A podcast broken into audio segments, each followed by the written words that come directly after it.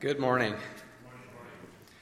Once again, there's probably a lesson in that video for all of us, regardless of our age, I think. There's always something that we can take away from that. I pray that this morning, as well as we uh, come to God's Word, there will be something that we can take away from this. And uh, I would invite you now to bow with me and let's pray as we prepare to enter God's Word.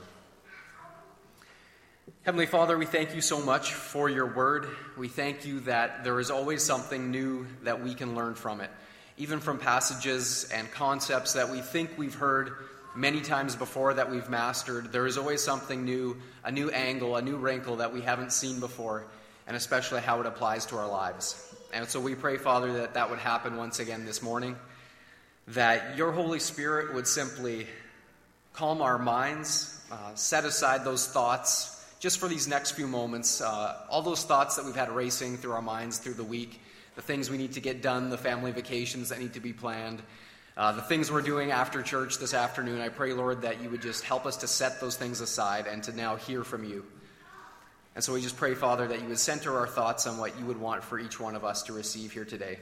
We pray that you would bless your word. And I pray that you would help uh, me, Lord, to speak these words as you would have me to. In Jesus' name I pray. Amen. We are continuing our series in Peter, 1 Peter, Living Hope for a Dying World, and today we are in part 4. I'd like to begin by sharing with you a story. For many people, buckling up your seatbelt can be a hassle, and some people don't even want to be bothered to buckle up their seatbelts at all, even when the law requires them to do it, even uh, as it is here in Manitoba. Now, in the truth is stranger than fiction category, According to the Associated Press, there was a New Zealander named Ivan Zageddon who took this whole not wanting to wear his seatbelt to an extreme. You see, the police had ticketed him 32 consecutive times for not wearing his seatbelt over the course of five years. 32 tickets. That's going to add up a little bit in the pocketbook. Now, it seems that he didn't just do this because he was too lazy to buckle up his seatbelt. He did this because he was making a point. He refused to follow this law. He believed this law to be unjust, and he thought it was too much of a hassle for him to follow this law, so he refused to buckle up and tallied up these 32 seatbelt tickets. And instead of obeying this law, he finally decided that the time had come to rely on deception. So, what he did, Ivan made a fake seatbelt that would hang over his shoulder and make it appear that he was wearing a seatbelt, even in fact when he was not. And so this trick worked for quite a while. No more tickets. But then, Ivan was in a traffic accident. He was in a head on collision with another vehicle, thrown violently forward onto the steering wheel, and killed. And following the investigation, the coroner gave this report. Though his car was fitted with working seatbelts, an extra belt with a long strap had been knotted above the seatbelt on the driver's side, providing a belt to simply sit over the driver's shoulder. He then asserted that if Ivan had indeed been wearing his real seatbelt, he likely would have survived the accident with only minor injuries. Now, as we think of a story like that, Ivan Zageddon refusing to submit to his government's law regarding seatbelts without taking into consideration that this law was actually put in place for his good and for his protection. And as we come to our passage today in 1 Peter, this word submit is the key to understanding this entire section in 1 Peter chapter 2 beginning in verse 11. I would invite you to turn there with me this morning. Open your Bibles to 1 Peter. We're going to be jumping around in this passage looking at a couple of different verses. The first verse I'd like to draw your attention to is in verse 13 as we look at the key word submit that Paul or that Peter uses in this passage. First in verse 13 he says submit yourselves for the Lord's sake to every authority instituted among men. Second, in verse 18, he uses the word again. He says, Slaves, submit yourselves to your masters with all respect. And then, thirdly, in verse, or pardon me, chapter 3, verse 1, he says, Wives, in the same way, be submissive to your husbands. Peter also adds one more instruction to submit later on in chapter 5 and verse 5, where he says, Young men, in the same way, be submissive to those who are older than you. Now, for our study this morning, we are going to look primarily at the first two commands and devote next Sunday entirely to Peter's instruction to husbands and wives, because that category deserves a sermon all on its own. Now, in the first instance, where he says, to submit to all government authorities that are above you. I believe the question needs to be asked what does it mean to submit? We all hear that word and we think we know what it means, but I think we need to have a proper grounding on what this word means within the biblical context before we can really understand what Peter is saying. And before I do that, I have a confession to make. You see, one of the reasons that I periodically do a sermon series working through an entire book is because it forces me to preach on topics that are not always easy to deal with, that I may otherwise avoid. And so, would it surprise you that submission is one of those topics? And so, today, lucky me and lucky you, we are working through Peter, and this is a huge topic within his writings that we are confronted by today. And so, we are going to dive right into this. What does Peter mean by this, this word submit, and what does biblical submission really mean? Now, first of all, we need to just address the elephant in the room. All of us have already heard the word submit multiple times this morning, and wherever you're coming from, the elephant in the room is this is not a good word. You know, it, it, may, it may be like six letters long, but it may as well be a four letter word. It is not, is not a good word in our culture today. You know, in our culture today, they hear submission, and it's about as popular as the sludge in Killarney Lake. Uh, about as popular as kochia growing in your wheat or the hordes of mosquitoes that have been assaulting us daily. This is the realm that submission falls in. And I would suggest that most likely, like mosquitoes, submission irritates us just a little bit. Submission is something that we're forced to put up with, forced to do from time to time, but something that if we could just get rid of it altogether, we probably would. And now I know that there are a lot of Christians, even, who would like to throw out the biblical teaching on submission altogether, labeling it as old fashioned, out of date, and irrelevant for us today. But I believe that to do so would be extremely dangerous. It would be a lot like Ivan refusing to wear his seatbelt, not realizing that the minor inconvenience and irritation of putting on his seatbelt was nothing in comparison to what it could have saved him from had he worn it, had he submitted to the law of his land. For you see, our ability to submit to others depends on whether or not we can submit to Jesus Christ as the Lord and Master of our lives. You see, if you have trouble submitting to authority, trouble submitting to the laws of the land, trouble submitting to your employer, or trouble submitting to your spouse, then the chances are very good that it's because you're having trouble first submitting to the lordship of Jesus Christ and giving him full authority over your life. Now, maybe you've given Jesus a, a 49% stake on your life, but you've kept that other 51% and the controlling share to veto anything that he tells you to do that you don't want to. And so here we see that submission to Christ is the foundation upon which all other biblical submission needs to be understood. Now, this word from the original Greek is very closely related to the word humility, humilitas. And now, in order to come to Jesus, we know that we need to humble ourselves before Him. We need to humble ourselves to say, I can't save myself. I'm a sinner. I need you to save me. That requires humility. And secondly, very closely related to humility, that requires submission. We then submit to his authority. We submit to his will over our lives.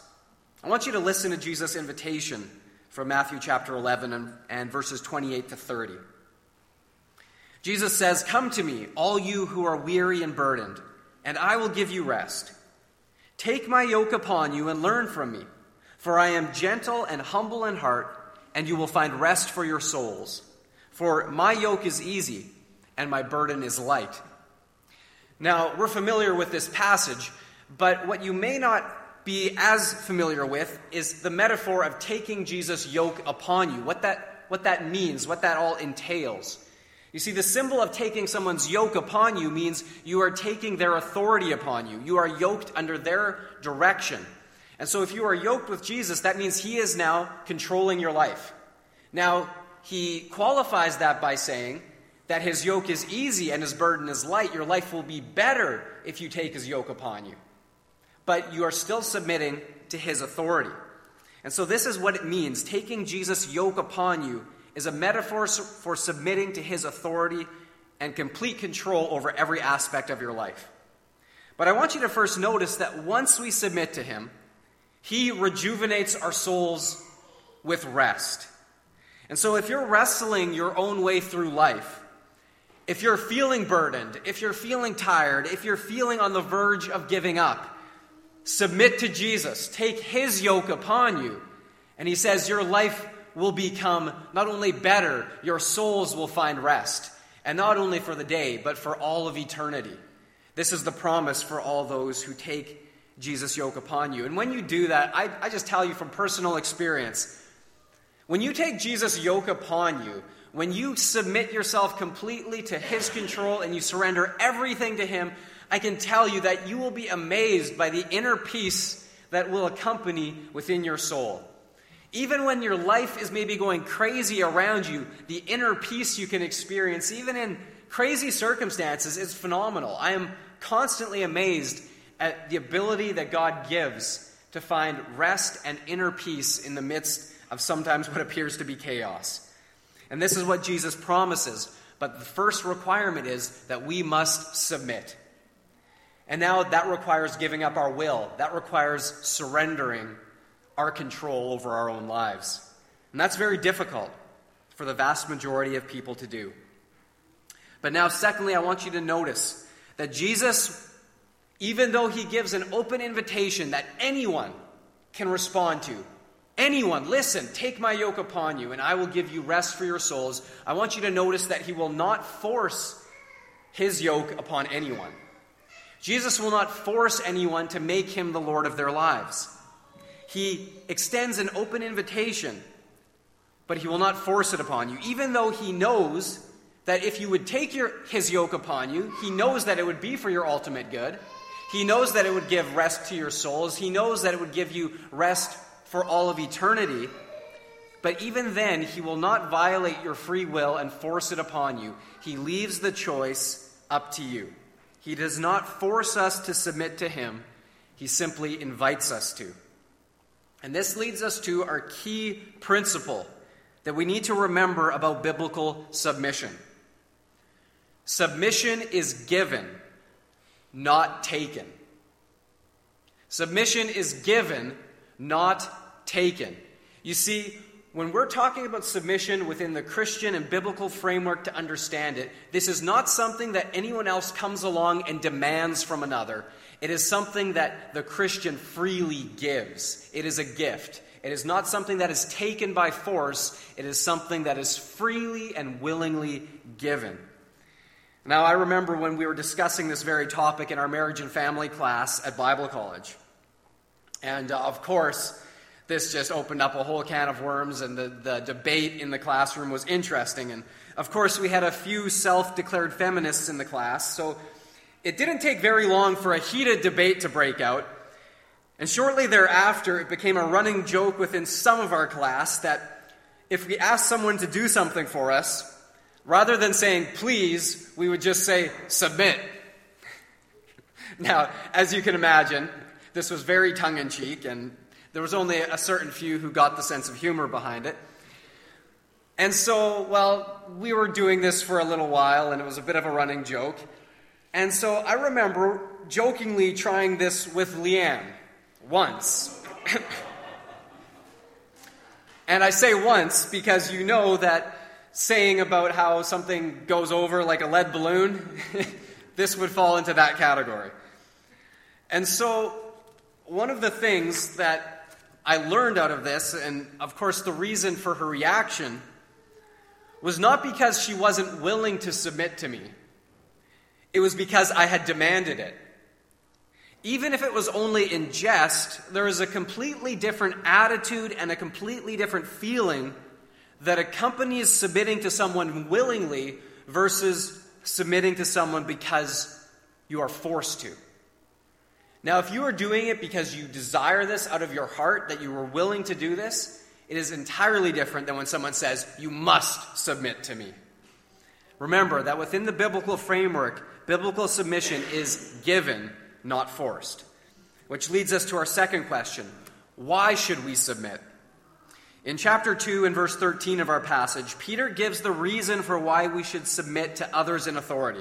I want you to listen to this. He says, Submit yourselves for the Lord's sake to every authority instituted among men. Then in verse 15, he says, For it is God's will that by doing good you should silence the ignorant talk of foolish men.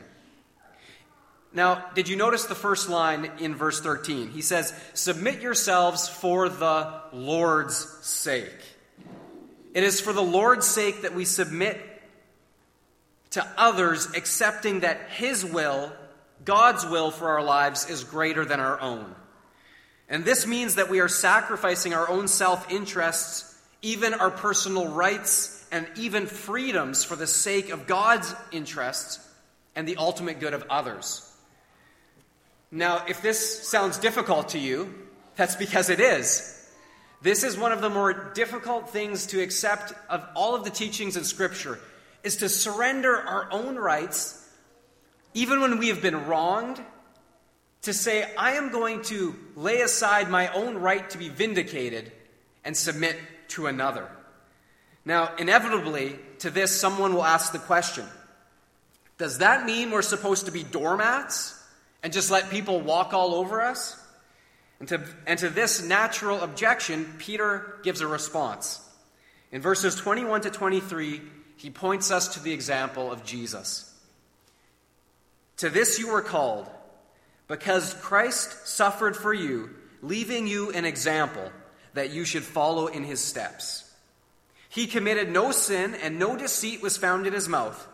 When they hurled insults at him, he did not retaliate. When he suffered, he made no threats. Instead, he entrusted himself to him who judges justly. To a casual observer, Jesus let those people just walk all over him.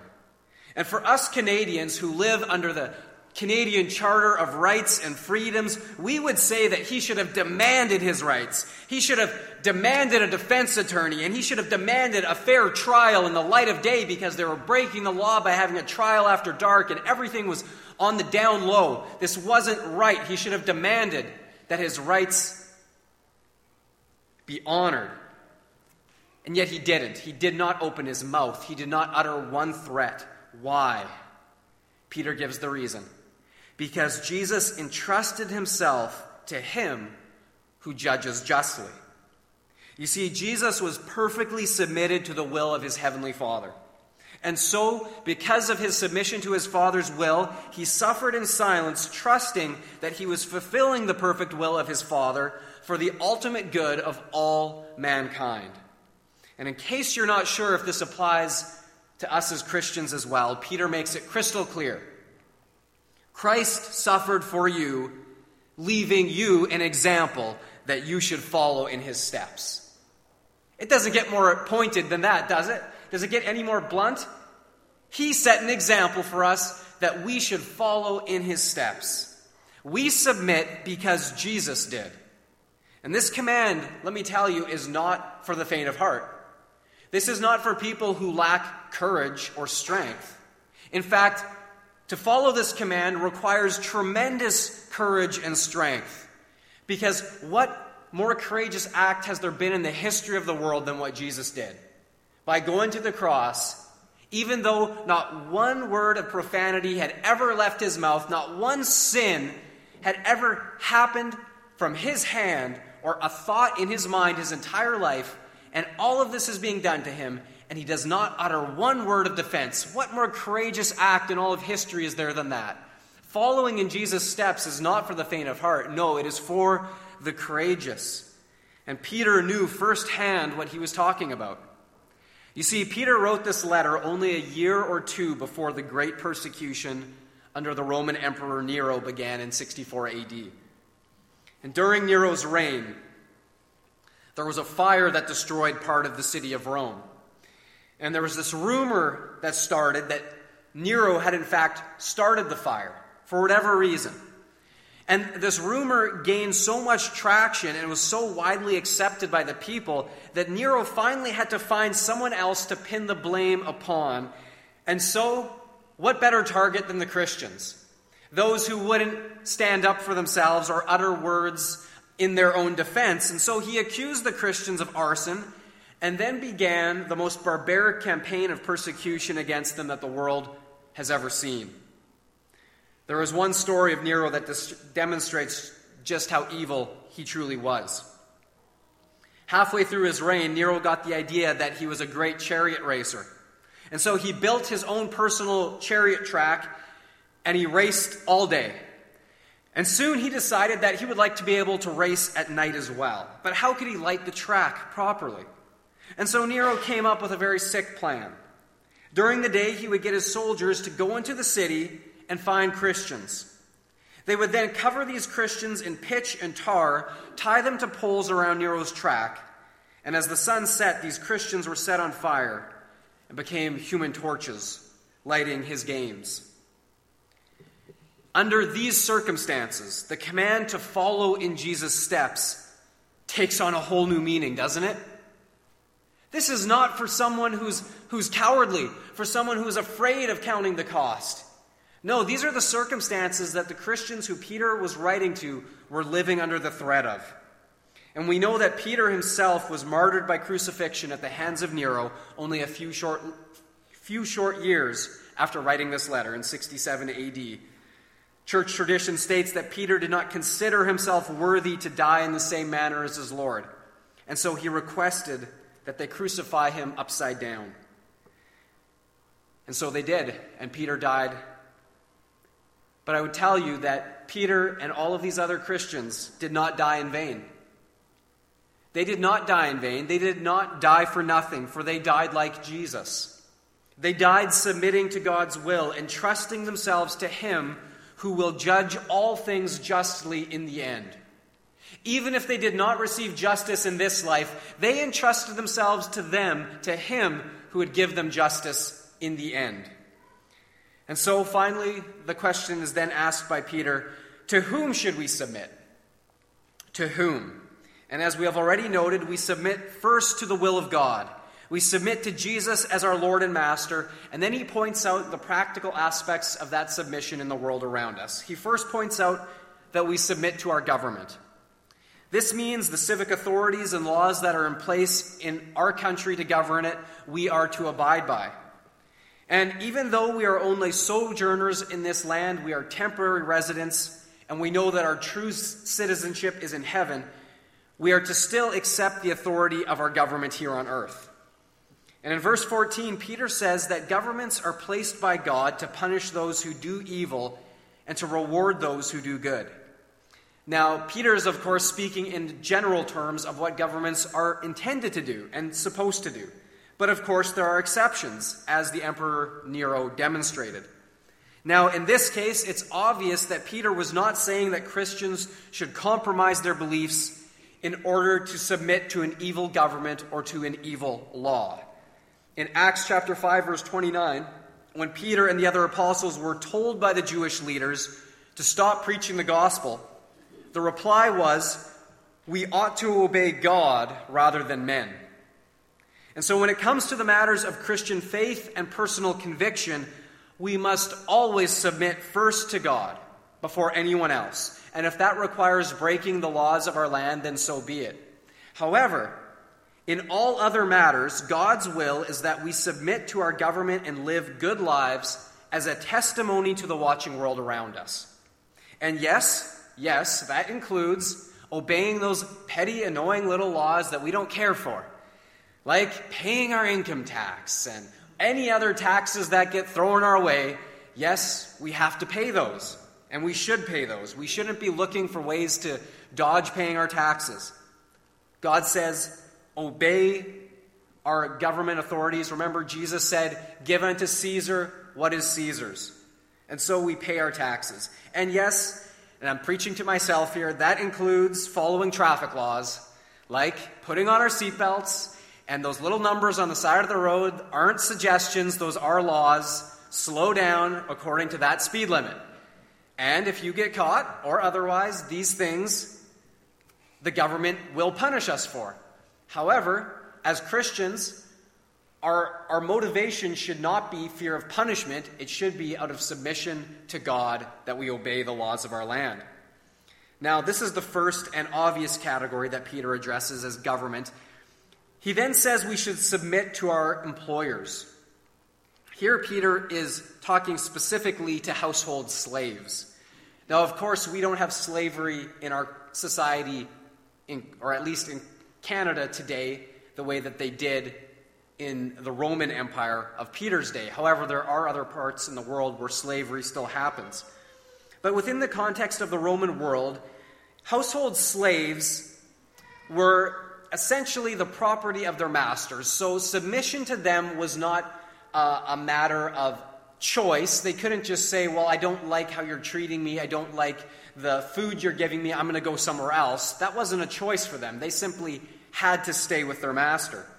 And so, within this context, of course, if they had a good master, well, then it would be easy for the slave to submit to a gentle, kind, and fair master. But Peter goes beyond that and, encourages them to be loyal and hard workers, even in the face of unjust treatment from unfair or even cruel masters.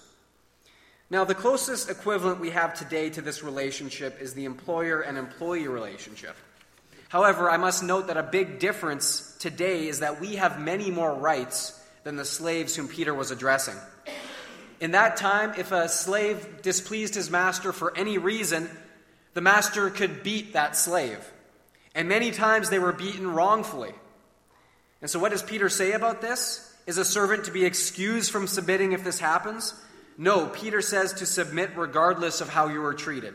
And in verse 19, he says that it is commendable when a servant endures wrongful suffering. Now, this word commendable means pleasing to God. And sometimes we may suffer wrongfully in our work or in our job. And in this instance, Peter would say to us, Are we to go back somehow and get revenge upon our boss? He would say, No, we are to endure it. And as we do so, this is pleasing to God. However, sometimes when we have done something wrong and we bring suffering upon ourselves, for example, if a person is caught stealing from his boss and is fired, well, that suffering is, of course, not pleasing to God because it is not suffering for the sake of doing right or good, it is suffering because you did something wrong. This isn't pleasing to God. And so, of course, he makes the distinction. Now, why should we endure unjust suffering? Well, Peter's pointing to the fact that if we take our eyes off of our own circumstances and take a look at the big picture, we may see the profit in our suffering. Because what better way to exemplify Christ, to follow in his steps to our fellow employees and even to our boss, than by submitting to the authority of them even when they may be in the wrong? And of course, when we do so, we are following in Jesus' steps. And what more powerful example is there to the watching world than we live such good lives that even though they may not believe what we believe, they cannot help but give glory to God because of the manner in which we live. And so finally, Peter points to we must also submit to one another. In verse 17, he writes, Show proper respect to everyone, love the brotherhood of believers, fear God, and honor the king. In Ephesians chapter 5 and verse 21, Paul writes, Submit to one another out of reverence for Christ. Every Christian should be submissive to other Christians. This means giving respect, expressing appreciation, and demonstrating love in tangible actions to each other. It also means the willingness to not stubbornly just stick to your own viewpoint, but to truly consider the viewpoint of the other as well. And so this means peacefully and respectfully working through differences for the sake of Christ. That we submit to one another as we submit to Christ. A story is told that during the Great Reformation of the 16th century, Martin Luther and Huldrych Zwingli found themselves at odds with each other in their concern for the movement that they were both so instrumental in leading. Early one morning, Zwingli walked out on the Swiss Alps and he was confronted by a soul stirring sight. High above him, on the side of a sheer cliff, he saw two mountain goats making their way along a narrow pathway, but they were going in opposite directions. One was ascending and the other was descending. However, he noted that the pathway was so narrow that there was no possible way for these two goats to pass by each other. And Zwingli watched to see what would happen. When the two mountain goats came into full view of each other, they both backed up as though ready to charge at each other head, head on, and Zwingli anticipated that this was in fact what was going to happen. But instead, the most remarkable thing occurred. The goat that was lower on the trail and on his way up laid down on the path, while the goat above him walked over his back and continued along the trail. Then the first goat that had laid down and let the other goat walk over his back got back up and continued on his way up the mountain path. What had appeared at first to be an impasse, no possible way around each other, was resolved quickly and easily because one of the goats was willing to lie down. And to Zwingli, this meant that in order to climb higher, we must be willing to humble ourselves to lie down before others. Just as Christ humbled himself, allowing men to walk over his back and into his Father's kingdom of light. And so, too, my fellow brothers and sisters, we must be willing to humble ourselves before each other. We must be willing to say, I will allow you to walk over my back rather than to come at odds over something. We do this out of reverence for Christ. For he himself bore our sins in his body on the tree, so that we might die to sins and live for righteousness. By his wounds you have been healed. For you were like sheep going astray, but now you have returned to the shepherd and overseer of your souls. And so may we submit to God's will. May we submit to the lordship of Jesus Christ. May we also submit to the government of our land, to our employers, and to each other knowing that by doing so we are pleasing God and being a positive testimony of His love and goodness to everyone else around us. And I would suggest, my friends, that as we practice this and put this into practice with one another, we may at first have that inner fear of saying, well, I'm going to have other people just running roughshod over me if this is the approach I take to life. But within the family of believers, my friends, when we truly practice this type of love between the brotherhood, I would suggest that over time, we will instead both be saying, No, after you. I will lie down. I insist. You must come over. And the more we do this, the more we live in consideration of one another, the more we will desire to be considerate towards others. We won't be so eager to just look to run over someone else's back, but instead we will say, Hey, you can go over mine. I am willing to humble myself in this situation. And I believe that as we do this, this will bring about unity within the church. This brings about unity. Oh, my friends, we're not even getting to this topic yet, but within a marriage relationship. When we show this type of consideration and respect towards each other as husband and wife, it is incredible what comes about as a result. We're going to be looking at that next week. And I also believe that when we live this in a practical way within a faith community, this makes such an impression on people outside who are so used to the opposite. They are so used to having everything forced that you don't submit unless you absolutely have to. Someone's got your arm twisted behind your back, and finally you say, Uncle. But when we live in a completely different manner, as Jesus did, this is impressive. This draws people's attention. And when we live such good lives, they will give glory to God one day. And so we pray that that day would be sooner rather than later. And may God use the witness of this church community as we learn to submit to one another out of reverence for Christ. Let's pray. Heavenly Father, on behalf of your people in this church, we submit to you. We submit to your will for our lives. And Lord, we surrender our own. We surrender our own ambitions. We surrender our own rights. We surrender, Lord, even our desire for revenge or vindication. And we give ourselves wholly to you, the one who judges justly. For we know, Lord, that in the end you will make all things right, that you will judge fairly, much more than we could ever imagine. And so, Father, we surrender our wills to you, knowing that your yoke, when we take it upon us willingly, Lord, is easy and it is light. You will give us that inner peace and rest for our souls that we so desperately need. And so I pray, Lord, for anyone here today who is just in need of rest, who is in need of that inner peace, that, Lord, that they could find it by coming to you and saying, Jesus, have, have your way. Have complete control of my life. And Father, help me to submit to others around me, even as you submitted to your Father's will and to the cross. And so, Father, whatever that cross is that we have to bear in our lives as a church or personally, I pray, Lord, that we would, that we would submit to it willingly, knowing that you will give us the strength, and that, Father, when we do so, you will provide the testimony to a watching world who so desperately needs that eternal rest as well. And so we pray, Father, that we would be a, a church family that would be characterized, Lord, by this type of willing submission and humility as we live together in this brotherhood of believers. We pray, Lord, that you would build this church up in unity and in love and consideration for each other. Thank you, Lord, for each one who's a part of this church family. And we pray, Lord, that many more will be added as they come to know you as their Lord and Savior as well. Bless each one as we go into our day today. And we pray, Father, that you would add your blessing. In Jesus' name, amen.